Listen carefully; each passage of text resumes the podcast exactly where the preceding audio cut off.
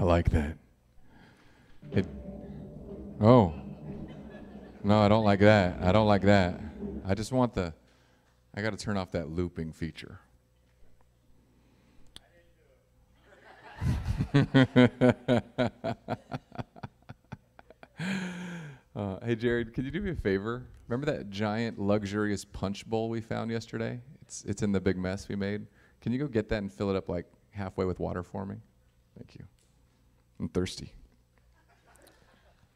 You guys, 600 years before Jesus came, sorry, let me just preface. If you grew up in church and you just saw me take off my slippers, and you're thinking, how could a pastor take off his slippers? I just want to point out, I'm a Bible-believing, Bible-following pastor. In the Bible, God only commands people to take off their shoes, never to put them on. So that's what it is. It is what it is. I'm just saying that now, we're not like the last, when I was on staff at the last church, I preached in Toms. You guys remember those shoes, Toms? You buy a pair, they give a pair. I preached in Toms, and a 4-page letter was written to the elders about how they couldn't believe that a pastor would preach in bedroom slippers, is what they called them. And I said, oh, you think bedroom slippers is bad? Wait till I preach barefoot, Moses before the bush. Take your sandals off, for where you stand is holy ground. I think we forget this often. 600 years before Jesus, a few teenagers were kidnapped by a king. They were taken from their families, taken from their homeland to a strange and faraway country. For those of you who are geography nerds, they were taken from Israel over to what would be modern-day Iraq, where Babylon would be situated if it were still there today. It was the greatest kingdom that had existed up to this point in history. They had wealth, power, military might, and they took kids and politicians and the artists and the business leaders, and they took them from their homeland, and Daniel was one of those teenagers. And last week we saw Daniel given the impossible task. Nebuchadnezzar had a dream, and in his dream he wanted to know what it meant. And he said, if you don't tell me what my dream meant, I'm going to tear you limb from limb. And if you think I'm going to make it easy, I'm not going to tell you what I dreamed about. So you must tell me what I dreamed, and then you must tell me what my dream meant. And that is where we are today. We find ourselves in a very famous story. For those of you who grew up in church, you can just put it right down here. I'm going to go Gideon style on this thing. That is a bigger punch bowl than I anticipated. Is it heavy? That's because you donated me your gym membership. Otherwise, it'd be light still. Just kidding. I'm just kidding. He's going to be like, I take my gym membership back from you. Here's the dream. Because last week it was, tell me my dream, tell me what it means, or I will tear you limb from limb. They don't teach that in the Sunday school back there. They should. Scare those kids, right? Wouldn't you rather know the truth than just like a soft version, like Daniel in the kitten's den? Yeah, no, we want limb from limb. So let's read the word. You can follow along in the Bible app. It won't be on the screen today. You saw, O king, and behold, a great image. What kind of image? Great image. This image, mighty and exceeding brightness, stood before you, and its appearance was frightening. The head of this image was of fine gold, its chest and arms of silver, its middle and thighs of bronze, its legs of iron, its feet partly of iron and partly of clay. It's image. Gold head, silver chest and arms, bronze midsection down to the knees is what that would have meant in the language they're using. Iron from the knees down to here, and then the feet were iron and clay. And as you looked, a stone was cut out by no human hand, and it struck the image on its feet of iron clay and broke them into pieces. Then the iron, the clay, the bronze, the silver, and the gold all together were broken into pieces and became like the chaff, the the part of the wheat that gets blown away, that nobody wants, it gets burned up. It became like the chaff in the summer threshing floors, and the wind carried them away, so that not a trace of them could be found. But the stone that struck the image became a great mountain and filled the whole earth. May God bless the reading of his word. Here's the image. It's a political image. This is right here. You might wonder, what does the Bible have to say about the end times and politics? The book of Daniel and the book of Revelation are the two books primarily that speak to the end times, or at least that pastors point to in regards to the end times. And there are very differing ways to interpret these passages. Now, it's interesting because the king acknowledges this. The king knows that this is my dream. You're right, Daniel. Daniel read his mind.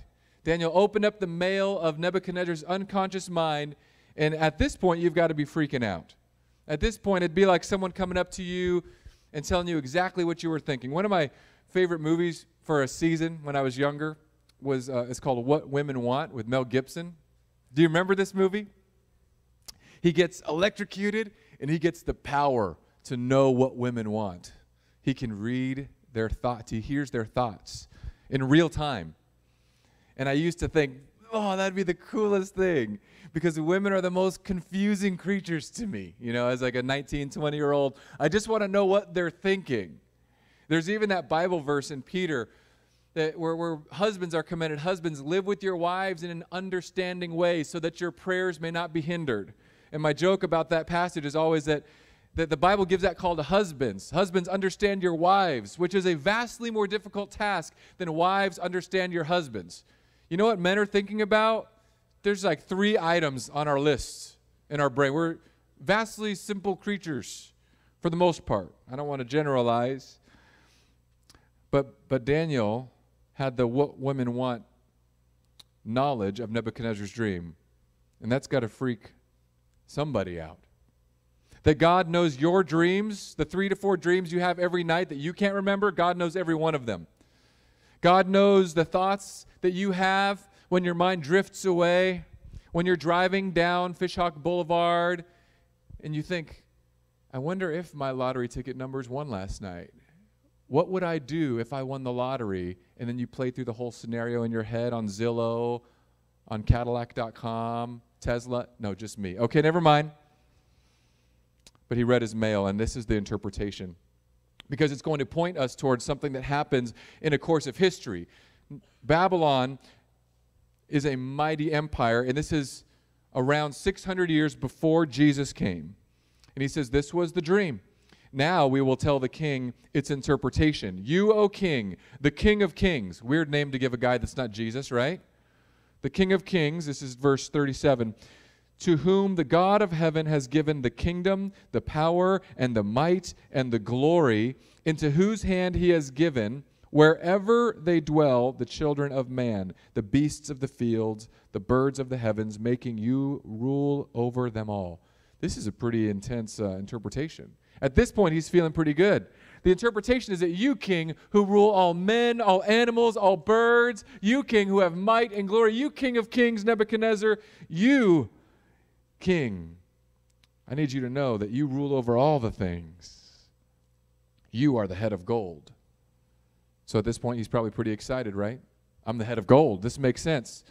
But then, bad news for a king. Another kingdom inferior to you shall arise after you, and yet a third kingdom of bronze, which shall rule over all the earth. And there shall be a fourth kingdom, strong as iron. But some of the firmness of iron shall be in it, just as you saw iron mixed with the soft clay, and as the toes and feet were partly iron and partly clay, so the kingdom would be partly strong and partly brittle. Now, if you're just going to track here with history, here's what's going on. Nebuchadnezzar, Babylon, gold, 600 BC, give or take. After Babylon, the Medes and Persians came. I'm going to go with just straight history because of the stone. You've got to remember the stone that comes that was carved by no human hand, and it's going to break all of these up.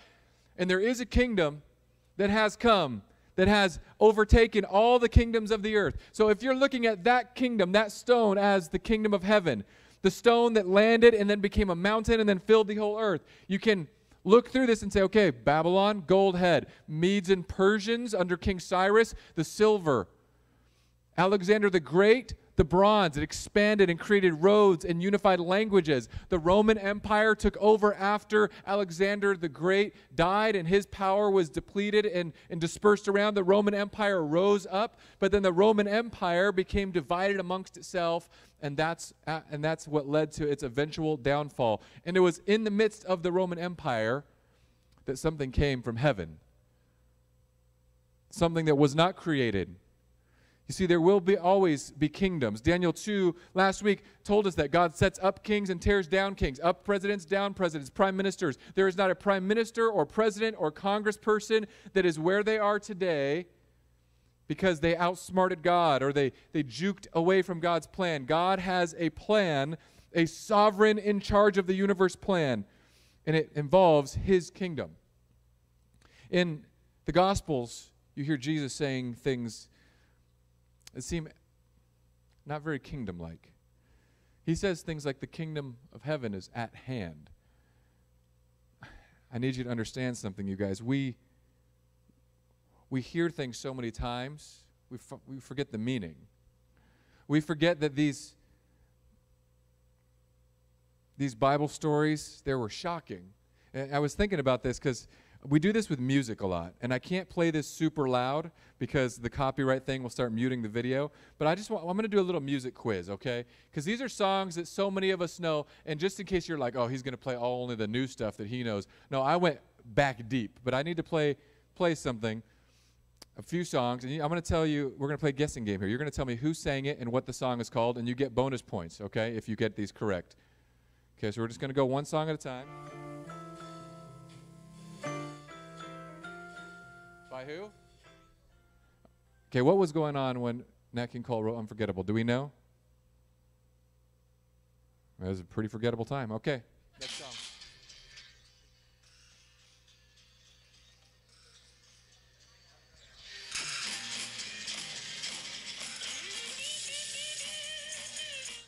Jimi Hendrix.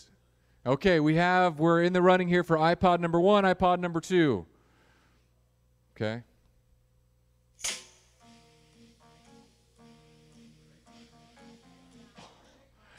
Now, the kids are feeling left out right now. I'm just letting you know, okay? Okay, wait, hold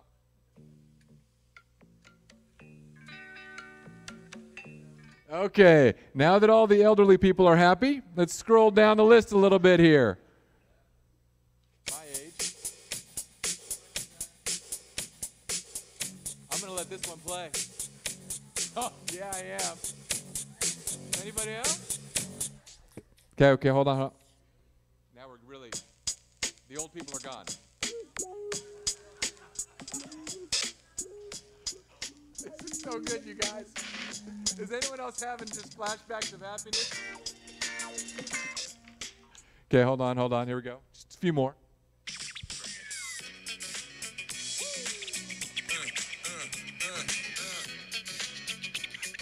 No idea. Okay, Craig, I'm playing this one for you.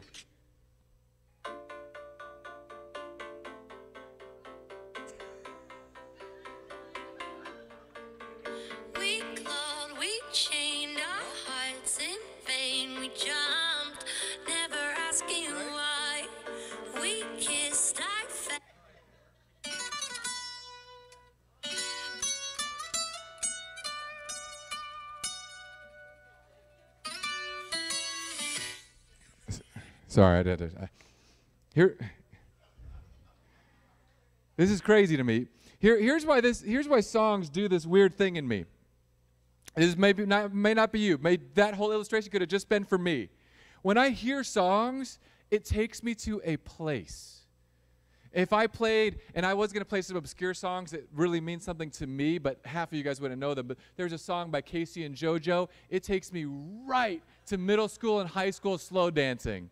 You know what I'm talking about? Oh, my love, I pray for someone like you. It's like the Christian pickup line of 1994. Uh-huh. And then, like, I heard it through the grapevine. I don't know why, but I play that song every time I would drive the grapevine because that's what a Californian would do, even though the song's not even about that.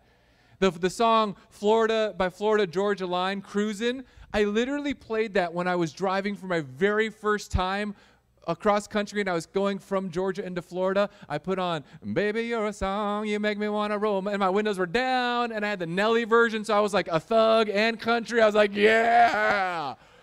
And it's just these memories that implant in me, and it's tied to every single song.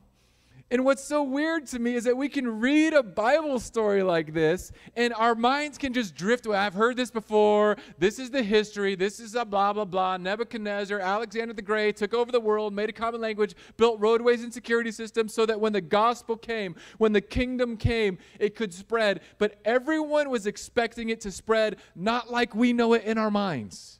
It was the first time they heard the song of Jesus saying, the kingdom is here. And they're looking around saying, then kill the bad guys. But that's not what Jesus came to do in the kingdom. That's not what the rock that wasn't carved by any human hand came and destroyed. It didn't destroy with the power that we think that it ought to destroy with, because we only think in human terms. But when the kingdom of God came, when Jesus said the kingdom of God is at hand, now, there are some people who say, well, it's referring to the next time Jesus comes. Well, if that's what the kingdom was referring to, why didn't Jesus say, when the kingdom of God is at the next hand after this hand? He said, when the kingdom of God is here. The kingdom of God is in your midst. Blessed are the poor in spirit, for they will receive the kingdom of God. Jesus came to establish the kingdom, and he did it in a way that shattered the power structures of the world, and it's in a way that no one expected then. It's in a way that very few Christians, I believe, understand and expect now. You see, his kingdom struck the Roman Empire, and the Roman Empire has never recovered. It began to dwindle, and the Roman Empire tried to rise up against the church as the kingdom was beginning to grow and spread like a rock that became a mountain that took over the whole world. But the power didn't come like you would think. If you just read this passage, you would think, yes, my God is going to come crush my enemies. God is fueled and driven by his character. God so loved the world. I feel the religious people in this room saying, yes, but next time he comes, he will crush his enemies. Yes, but look at how patient he's being. Look at how patient he's been with me and you. Imagine if God were that wrathful, lightning-chucking God, and every time you sin, he goes, ah, gotcha. Imagine. See, this thing that we have in our minds with these common Bible stories is that so many of us know the words. We know the stories. Gary apparently knows every song from 1950 to 1974. Craig, you need to look up Wrecking Ball, but not the music video. It's a classic. Miley Cyrus. Hannah Montana, whatever you call her. See, I fear that we don't understand the kingdom, just like John the Baptist didn't even understand. John the Baptist got in prison, and he writes to Jesus, Jesus, are you the one that is supposed to come? Because I'm not, in my plan, I'm not in jail, Jesus. That's not my plan. And Jesus doesn't even answer him. He doesn't say, John, here's all the reasons. Here's the prophecies I fulfilled. Here's Isaiah. Here's this. Here's that. Jesus says, go tell John this. The blind see. The deaf hear. The lame walk. I'm setting the oppressed people free. And John's in prison thinking, I'm oppressed and I don't feel free. See, the point of the new kingdom, the kingdom that shatters all kingdoms, is that it's the kingdom of heaven. And we are God's plan A, his only plan. He's not a plan B kind of guy. You and I, we have plan A, B, C, D. When you apply for colleges, high school, middle school students, you'll apply for a bunch of colleges, and you'll be like, this is my top choice, this is my second choice. God is in control. He says, I have one choice, and I make my choice always come to pass. And what's amazing to me is that we have missed so much of how he instituted his kingdom. We look at the Great Commission, and this Great Commission, it's a mission given to us followers of Jesus to spread the kingdom news, and we treat it like a formula. But we forget that this news is earth-shattering news. It's a type of forgiveness that I know many of us don't believe because we don't show it to others. It's a type of forgiveness that I know seems so radical and so contrary because it's easy for us to give as religious leaders to say, just be a better person. It's easy for us to try to twist and mix in, do this, and then God will do that, and give you a little bit of religion with the gospel. I need you to understand that if the good news of Jesus is what started this kingdom, the kingdom of God is in the person and work of Jesus, then it must stay that way. We don't add things onto it. When Jesus said things like, "Seek ye therefore the kingdom of heaven," seek it.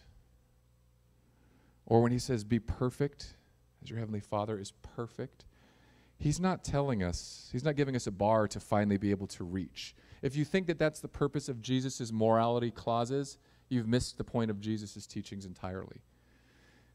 See, the church is not a behavior modification class. It's a good news center where we tell you that Jesus died for you despite the train wreck that is you and is me. And you say, well, I don't know. Jesus was telling us to be better. If you don't understand the purpose of the Sermon on the Mount, when Jesus said, you've heard it said, do not commit adultery, but I tell you, whoever lusts has already committed adultery in his heart. He's not saying, I'm going to raise the bar higher. He's saying, I'm here to tell you what the law of God does. And we get this confused in modern churches. We think the law does things that it was not intended to do. The law has a first primary use, which is to show you how wrecked and messed up your life has become, how addicted to sin our beings are because of the fall in the Garden of Eden. The first use of the law is to say, you can't do it. And humans looked at the law and we said, let's try to do it. And then Jesus said, no, you don't get it. You think that it was this law? We just gave you the basic 10, the big 10. I'll tell you what the law means. It means you can't do it. Don't even lust. Let your yes be yes and your no be no. Don't even say, I promise. Don't even say, I swear. Don't even have hate in your heart toward another person. Don't be divided between other people. If you have something against someone, you better go get rid of it before you even come to worship God. You guys, I cannot tell you the number of church services where I've been in, and I haven't followed all of these things of God. You want to know why? Because I am a weary and tired sinner. The gospel is not that we are strong. It's that he is strong and we are weak. The gospel is not that we became good moral people. As much as I want to try and pretend, just put out the best moral sheen that I can. Look how shiny and okay I am or you are. Sin runs deep. And the only people who deny it are people whose pride of religion has glazed over their eyes. And they can't see the sin that is present everywhere in their attitudes, in the way they look, in the way they think, in the way they process. I wore shorts today, just to bother one religious person that might be here. Not intentionally, because it goes with the message. I don't have to wear pants or shoes or buttons. Some of you grew up and you had to wear your Sunday best, and if you didn't wear it, you were looked down upon. Well, we don't have that at the chapel, obviously. But you know what? We've created our own Sunday best. It's hard for me as a pastor to walk alongside people who can't just say, I'm broken desperately in this area. Instead, we have to try to show the best side, the best version of ourselves off. The kingdom of heaven came in a very different way. It was Jesus coming and saying, I am going to be your friend. And I'm going to make a way to be your friend, even though you might be a scoundrel.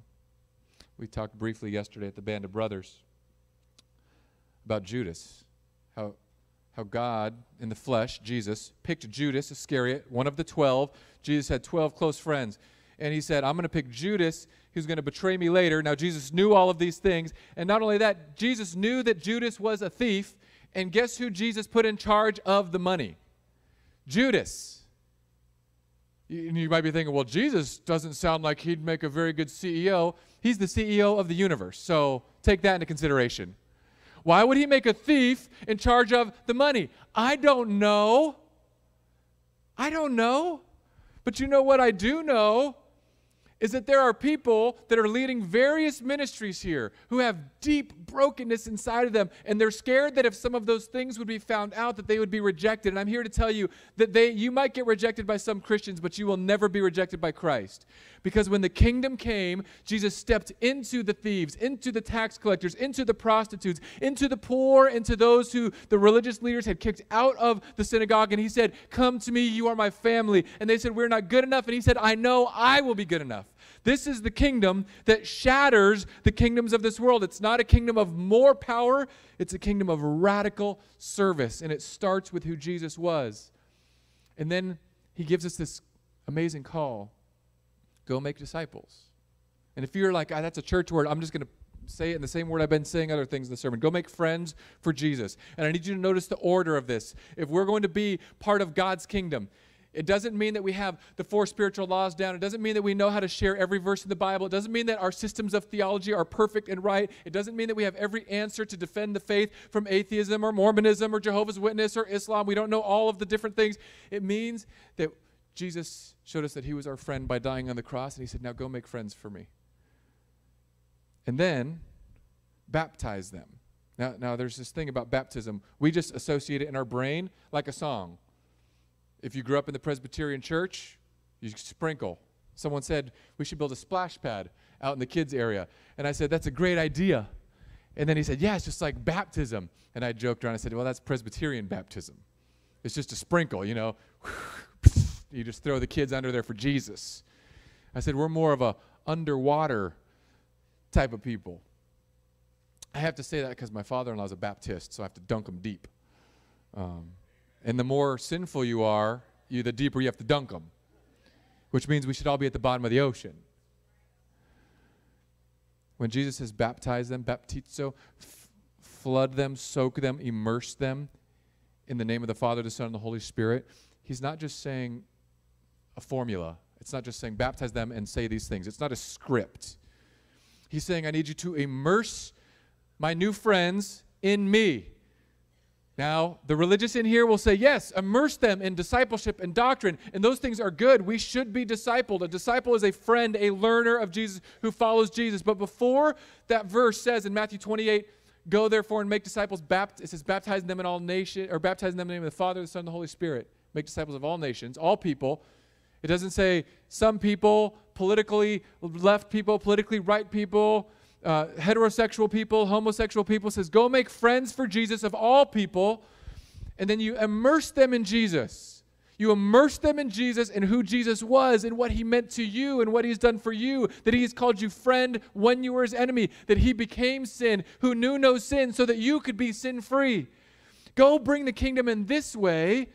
Make friends for Jesus of people from all walks of life, and then you teach them. You don't teach them, here's all the principles about Jesus that you must know here and now, because then Jesus becomes as dry as a textbook. Have you thought about some of the favorite songs in your life without music? Just read the words. Some of them are terrible. Some of them just sound weird. I came in like a wrecking ball. It doesn't sound right. I heard it through the grapevine. R-E-S-P-E-C-T. ABC 1, 2, 3. That sounds like a children's song. It's a Jackson 5 hit. Sometimes we try to shove Jesus concepts down people's throats before we show them what it means to be friended and be a friend of Jesus. To be served and loved in the midst of your brokenness. And this is what broke the kingdom. Christianity rose from Rome and has never looked back. Never. There's not a religion, not an organization, not a group of people who have done more to influence the world since the kingdom of God began with Jesus. Not one. Christians are responsible for starting hospitals. Christians are responsible for starting universities. Christians are responsible for starting orphanages. Those three things alone are massive. And Christ's people said, we're going to be friends of Christ, and we're going to make other friends of Christ, and we're going to do it by serving. And when we serve people, they might feel awkward about it. They might feel like, how could I? Who am I? But that's the call. That's the kingdom that shatters the worldly kingdoms. If you want to know how to make headway in this political climate today, no matter who you are, no matter which side you think you're on, right or wrong, left or right, whole bird, left wing, right wing, I don't know. Serve and make friends for Jesus. Immerse people in Jesus. Soak people in the love of Jesus. Immerse people in the outrageous, seeking love of Jesus, so that they look at you and they say, man, I just want to be near you because you are such an incredibly amazing, kind, joyful human being. Immerse people in the healing of Jesus. When we pray, God, heal the people in the chapel who have coronavirus, I'm not saying, here's my well wishes or my ethereal prayers and thoughts floating in the atmosphere. I'm saying, creator of the universe, who knows every cell, creator of the universe, who knows every spike on every protein, go in there and do something, please. Immerse people in the radical forgiveness that says, I had something wrong against you and I'm so sorry. I've just been holding this grudge. And I don't want to hold this grudge, and I don't have to. And you can go into people knowing, like, even if they get mad, which I hope that we don't as a church family, even if there is division, that we could say, this is where I'm at. And it hurts and it stinks. But, man, it's incredible that Jesus would bring us together to walk this piece of journey, to make more friends for him, to bring people into the kingdom, to immerse them in Jesus, immerse them in the Father, immerse them in the Holy Spirit. And then after they are immersed, after they are soaked, after you've taken the hydrant of God's love and grace and mercy and you've just poured it all over them, then you know what happens? Then people are much more willing to want to learn. You see, we've done this so backwards because we are a Western-shaped culture where we think if I teach them right doctrine, then they'll have right emotion and right behavior.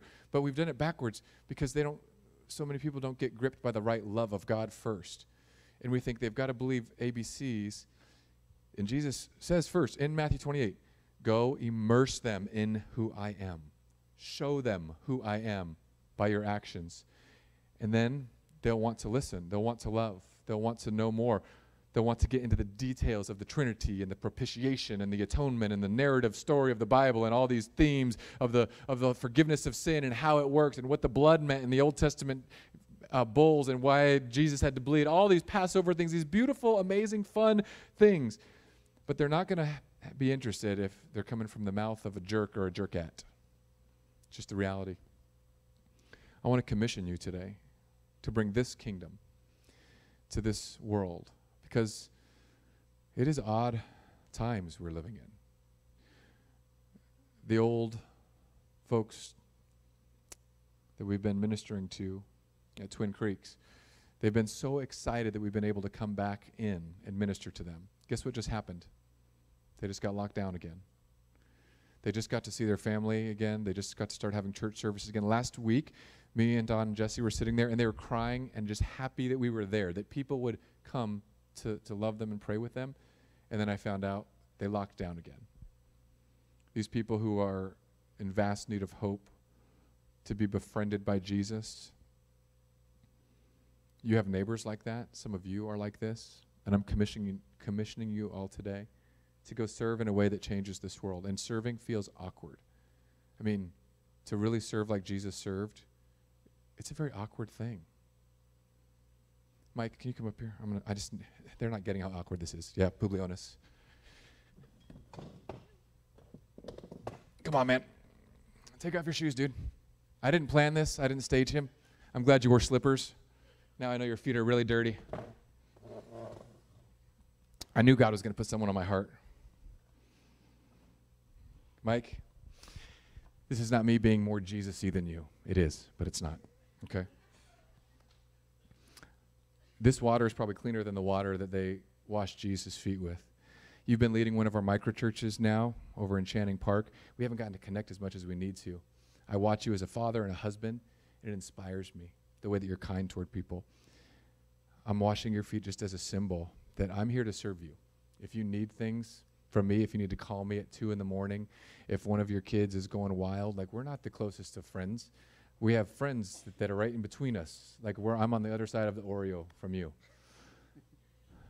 But as a microchurch leader, Gary, Dave as elders, Craig, Gail as people who just dropped a 50 bomb on marriage. Congratulations. Edwin, elder. Derek in the back teaching, elder. I think Eric Young's over here. I heard him giggle, elder. Microchurch leaders, Jared and Bree. Bree's not even here today because she doesn't love Jesus enough. She went to Rainbow River. Jesse and Don, microchurch leaders, also with Bree, don't love Jesus enough. Just kidding. But Mike, I'm commissioning you because God put you on my heart. It could have been because you mocked me earlier, but I really do believe that God is going to do great works as we take this kingdom forward, not a kingdom of political division, because we're going to get mandated to lock down again, I feel. Not a prophecy, it just seems like it. We're gonna be masked up. There's gonna be fewer people. It's gonna be on you and the elders and the microchurch leaders and the microchurch families to rise up and to make friends for Jesus. Because this doesn't matter. The lights and all this nonsense. What matters is we're making friends for Jesus by showing them forgiveness and service and love. So I'm gonna wash your feet. Can I get that? Jared just read my mind. And I'm going to pray over you. So you hold this.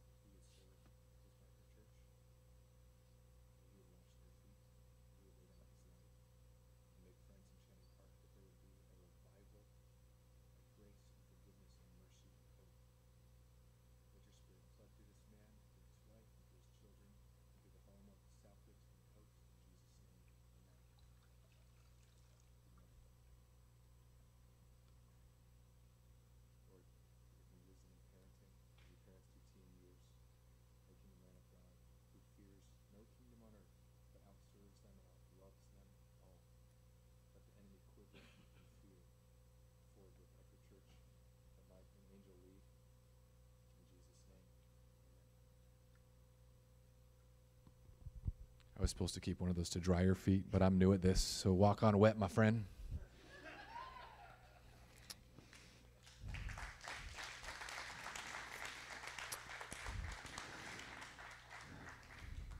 Mike, wash Angel's feet and pray a blessing over her, Angel. Wash all your kids' feet. You know, you've done that so many times. Mike, you do the kids for her this time. Get down and serve one another today. I'm going to just ask my wife when service is over, how can I serve you today? What do you want me to do? Could be dishes, could be floors. I pray that she says, please serve me by eating a sandwich and taking a fat nap all afternoon. I will serve you, my love. I will serve you with all my heart. So would you stand? And let's bring this kingdom. This is the kingdom that shatters the earth's kingdoms, because this is the tactic that no one is using except Christ and Christ's true followers, that we would lay down our life, that we would serve relentlessly, that we would show forgiveness as he forgave us, and that we would remember that this is not a behavior modification boot camp. This is a good news camp where we can say, how could it be that God could love a sinner like me? I can't fathom it, but that's the way that it is. You are loved. You are embraced. You are his children. If I were to ask you, are you a Christian? Do you identify as a Christian or a child of God, a son of God? I pray that more and more as you come to this chapel family, you would say, I'm a son of God. I'm a son of the Most High King. I'm a daughter. I'm daddy's little girl. So that you could know that type of love. Now let me pray a blessing over you. The offering will be in the back. You can also give through the Bible app. It links right to the chapel. So you can go ahead and do that. Thank you for your support. Thank you for those of you who helped yesterday at the cleanup day. The grounds look gnarly. You can see the pile of stuff that they had going on over there. If you need to get connected, do the connection card, please. It's in the app. You can do a card here, put it in the basket. Now let me bless you. May God the Father, the kingdom maker, the mountain who fills the earth, be your guiding presence this week. May Jesus, our Savior, the sacrifice for our sins, the wonderful, beloved capturer of our hearts, be with you all. And may the Holy Spirit give you the power and the courage and the intentionality to go and forgive as Jesus forgave, to go and love as Jesus loved, to serve as Jesus served, and to immerse people in the presence of this amazing God who has walked through the course of history to get us all to this point today, to push back the darkness in this world with his glorious, loving light. In the name of Christ, amen and amen.